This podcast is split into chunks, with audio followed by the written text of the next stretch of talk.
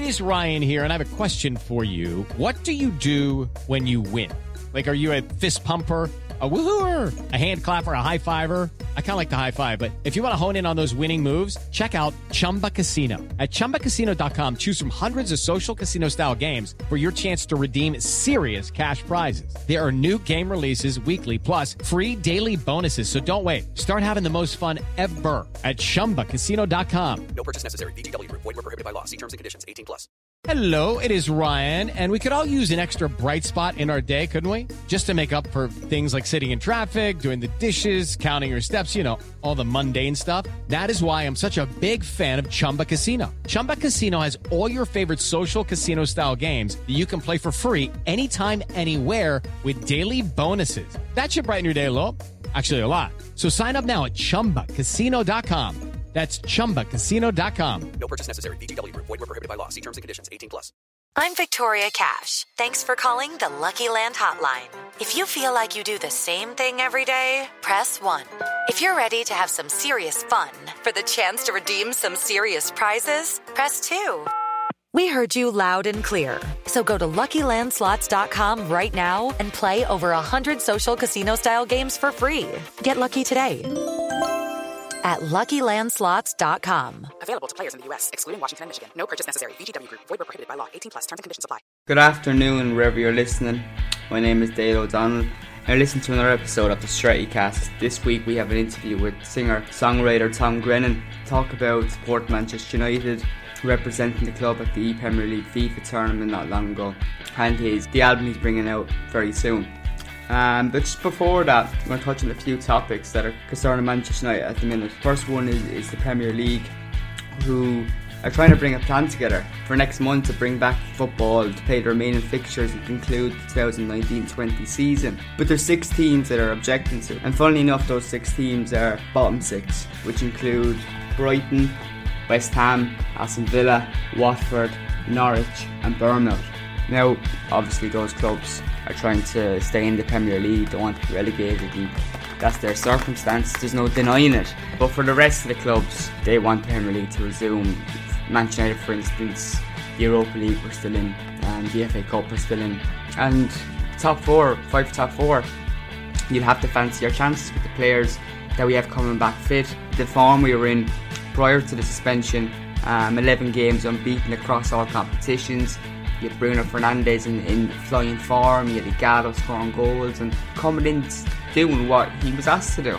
Um, be a proper centre forward and offer something a little bit different to Martial, which for the Frenchman, it gave him a kick up the backside. Soldiers are seeing better results from him and he, he's scoring goals consistently. And that's what Manchester United need. And I think with the, the attitude of, of the of the players the Solskjaer's brought in, the kind of mentality that he wants the players to have, there's there's a comp- there's competition for places.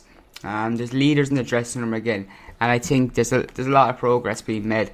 But yeah, we definitely want the season to resume. But most importantly, it happens when it's safe to do so, and that's where the experts have to come in to make those decisions, and it has to pass safety measures um, after the Premier League clubs have a vote on Friday. It's not wouldn't even be set in stone it, after that vote. But it's interesting to see what happens uh, with the safety measures because if if players start picking up symptoms, listening to me cough now sounds like I have symptoms. But um, if players are picking up symptoms, will that slow the process of, of football returning? And and really like when people look back on this, if this happens and it's a disaster, people are going to look back in the Premier League and how they prioritised wealth over health.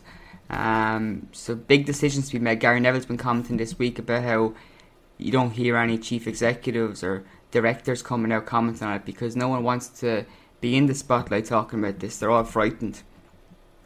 So that's interesting to keep an eye out and see if people do start coming out speaking about it. Um, another thing with Manchester United is, of course, safe standing. Now the club got a got their um,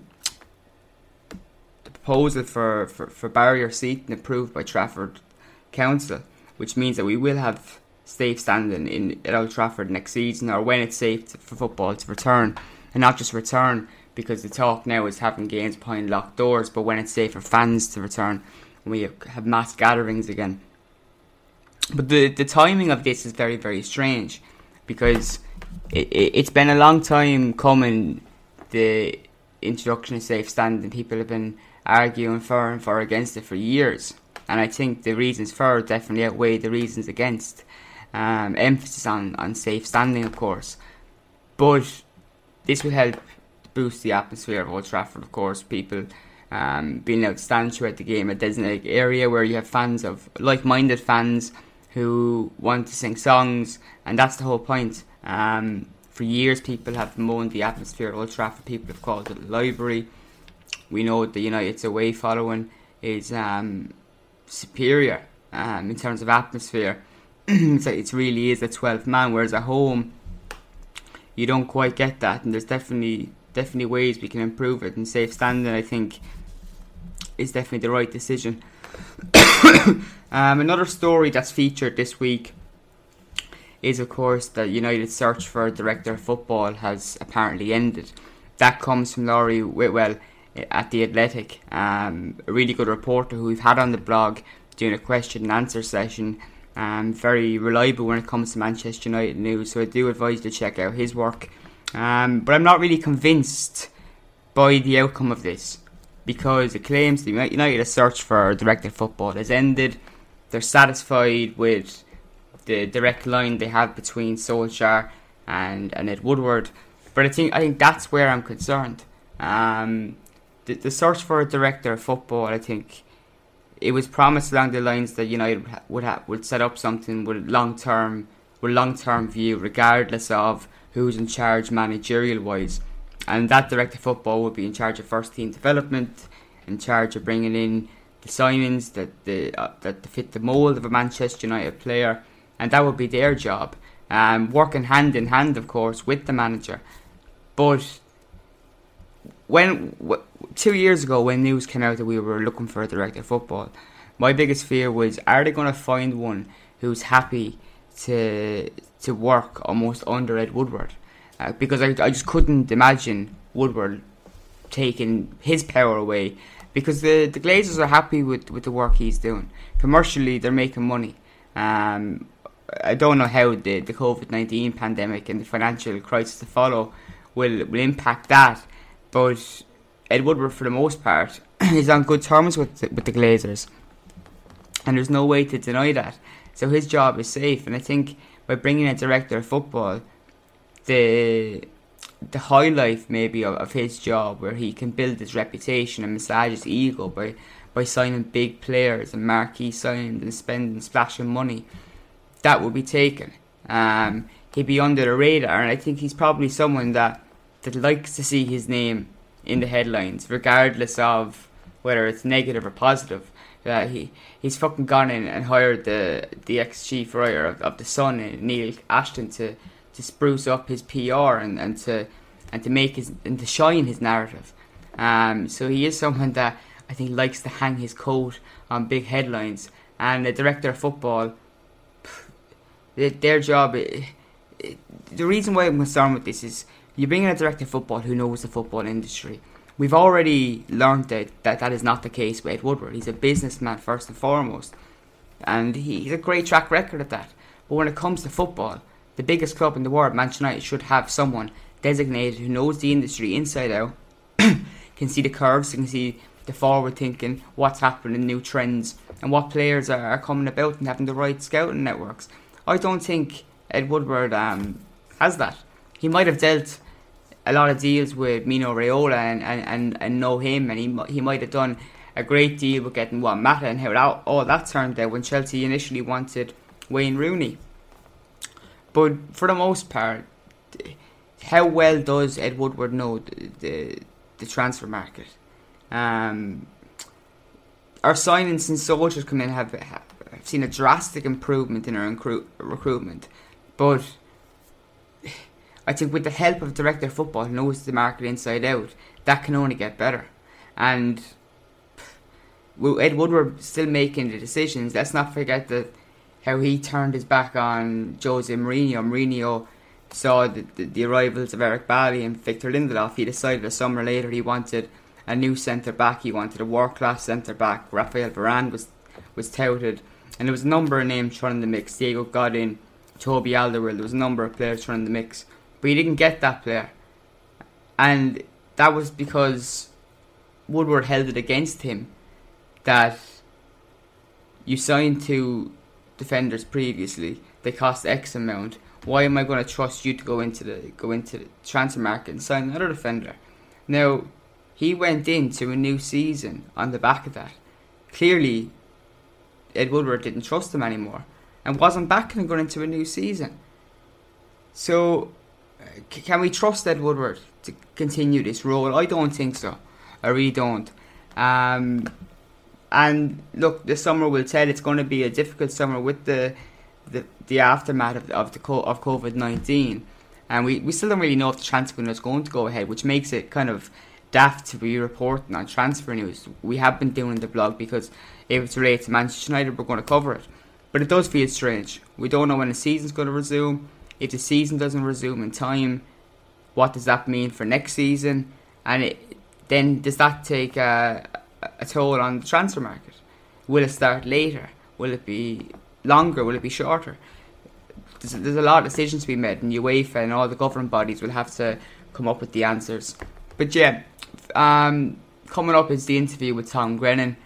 Hope you enjoy it. You can watch the, the video f- format of it on our Patreon at patreon.com forward slash Stretty News. It's only available there, so make sure you subscribe and, and spread the word because we do need the support. Enjoy the interview. Thank you.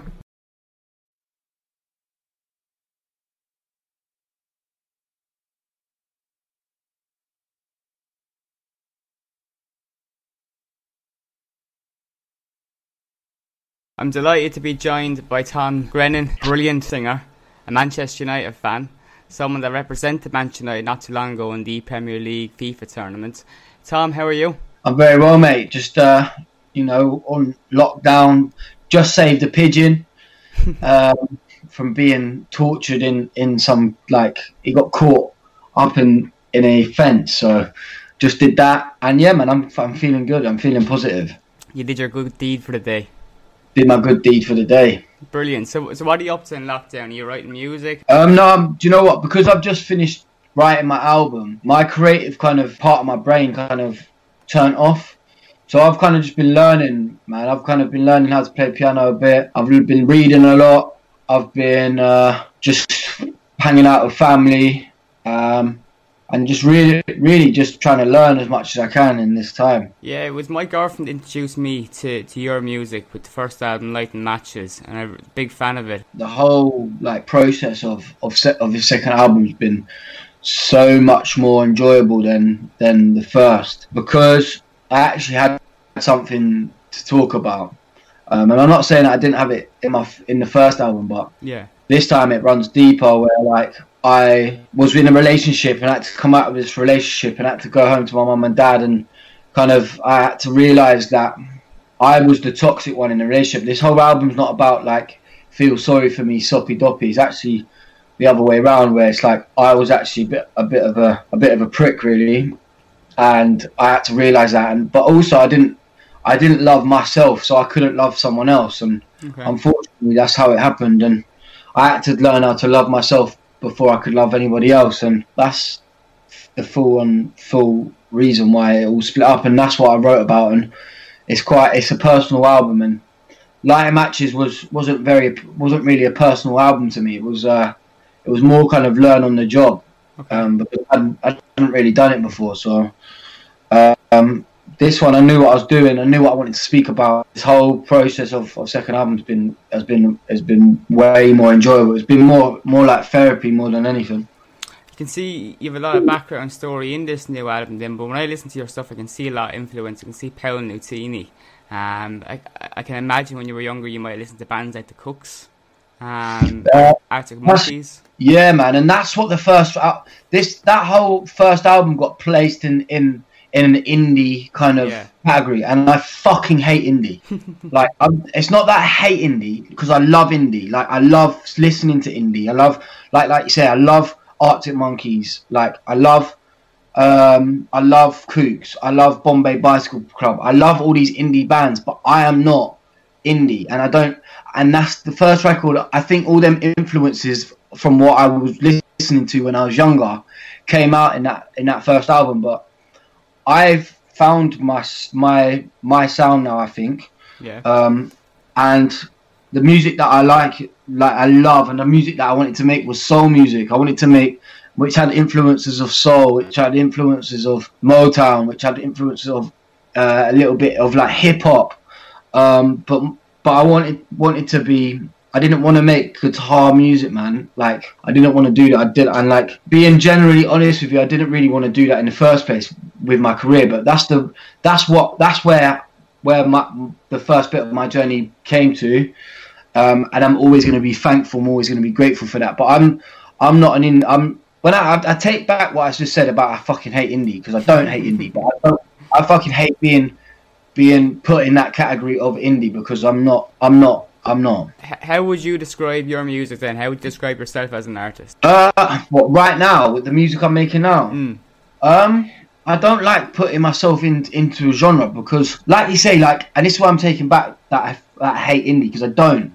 But like, maybe I do have hints of indie in me, Mm. but I'm a I'm a massive soul boy. I'm a massive like so I, I love like Ray Charles. I love um, Marvin Gaye. I love Curtis Mayfield. I love Solomon Burke.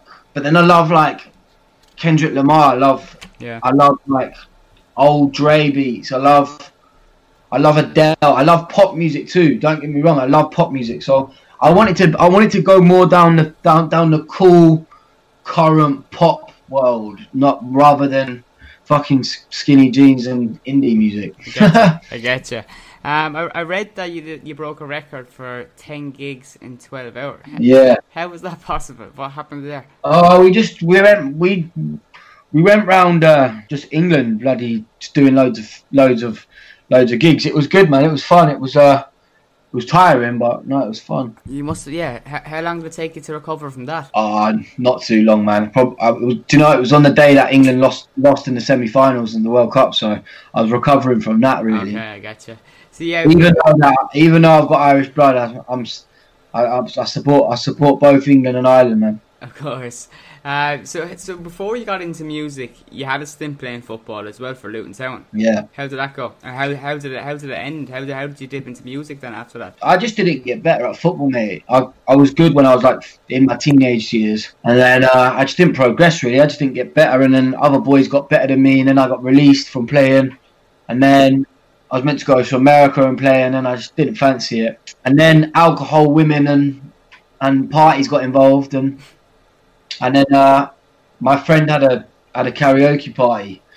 Um, well, he didn't have a party karaoke, but it was a karaoke machine there, and I ended up jumping on that and just don't know, it just happened from there really. Everyone was like, Wow, you can sing. I was like, What? I didn't sound like the way I sound like now, but um, that was the days of like of the indie, of like listening to Kooks, listening to Arctic Monkey. So I used to like try and replicate like Alex Alex Turner's voice and, and stuff like that. But now I just I'm lucky that I found my own voice and I stepped away from well it's not that I stepped away because Arctic Monkey's is my favourite band, but I stepped away from putting a Sheffield accent on anyway. I think he's even done the same thing.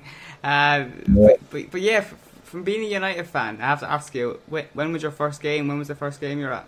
Um, probably when I was like twelve, because I'm I'm I'm I'm far from Manchester, and my mum and dad couldn't really take me. That couldn't take me when I was a kid. So when I was about twelve, my dad, luckily enough, got some tickets from a friend, and we went to see. It was Man United versus Bolton, and we beat them four 0 and Ronaldo scored like two, and it was uh yeah, it was a good day that man. So Brilliant. And your your favourite player that I'm guessing, you said Ronaldo there, is he's obviously up there. Uh, yeah, he was. He, yeah, he's an amazing footballer. I'd say like my favourite ever player is probably Paul Paul Paul Scholes. Paul Scholes, yeah, absolutely. Yeah. Good ping a ball, all right. Um, y- You represented United recently in the Premier League team. You were knocked out by Liverpool right back Trent Alexander-Arnold. Um, Yeah. How how did that come about? How did United come come looking for you? I think because they had deals with Pro Evo, so they couldn't play play FIFA. So they just asked about who was a fan and played FIFA. And obviously, I played FIFA and I'm a fan. But I thought I had Trent in the first half, man. I fucking I was like, he's not even that good. But then I think he brought out he brought it all out in the second half where he just literally ate me alive.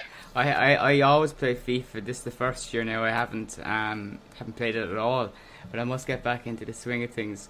But yeah, obviously the that was great um, publicity with the new album to do that with United. I, I imagine. Yeah, man. Um, being a supporter of United, it's mad to even know that they know about me. So it's great to it's great to be involved with with with, with my club, and that would be unbelievable, you know. Your all-time best United five-a-side. Um, I'd have Paul Scholes in there. I'd have Ronaldo in there. I'd have Becks in there. Um, I'd have Rashford in there. How many's that? Have I said Rashford? No, you haven't said Rashford yet. Four in it. Yeah. I need a keeper. Fuck. That brings down the debate. De Gea, Yeah, Van der Sar, or Schmeichel. I'd have Van der Sar, you know. Really? Yeah. It's it, it, it's something that's popped up a lot since we're on lockdown. People are having debates on Twitter is the who is the best goalkeeper to play for United. Um, and I've been there's quite a few mentions for Van der Sar. Mate, he was amazing, mate.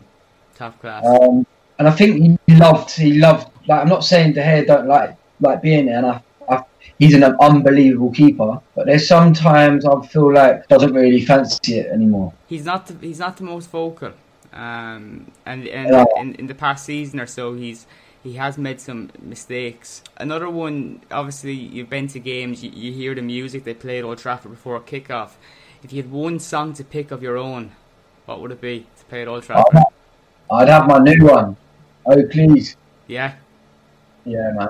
I think my my favorite song for your first album was um, Little by Little. Uh, little by little love, yeah, yeah, yeah. So yeah, watching United this season, what have you made of it? You've been happy with Solskjaer, you've been happy with the new players. I love Solskjaer, man. Like Roy Keane said it said a said a good, good thing where like you need to give the manager time. You can't just come in and and change things overnight. And it's a long journey. It's a long it's a long thing. So everybody's saying get rid of Ole. I don't think I don't I don't think we should, man. I think give him another year, give him another two years. Um, I think we'll get the old United back soon enough. I think we need to get rid of a few players. I think we need to bring in a few players. Um, but I think with the, with the players he's brought in, I think the, the, the end of last season, you would have said that the United team was quite you could- it was quite unlikable. Um, they were dropping their heads in games. The attitude was quite bad. And I think this season with the players he's brought in, it's a nice team again. They're they're making progress. But but if you had um you had the choice to bring in a player in the summer, who would you bring in? I'd bring James Maddison in. Madison, yeah. Yeah. Even if Pogba stays. Nah.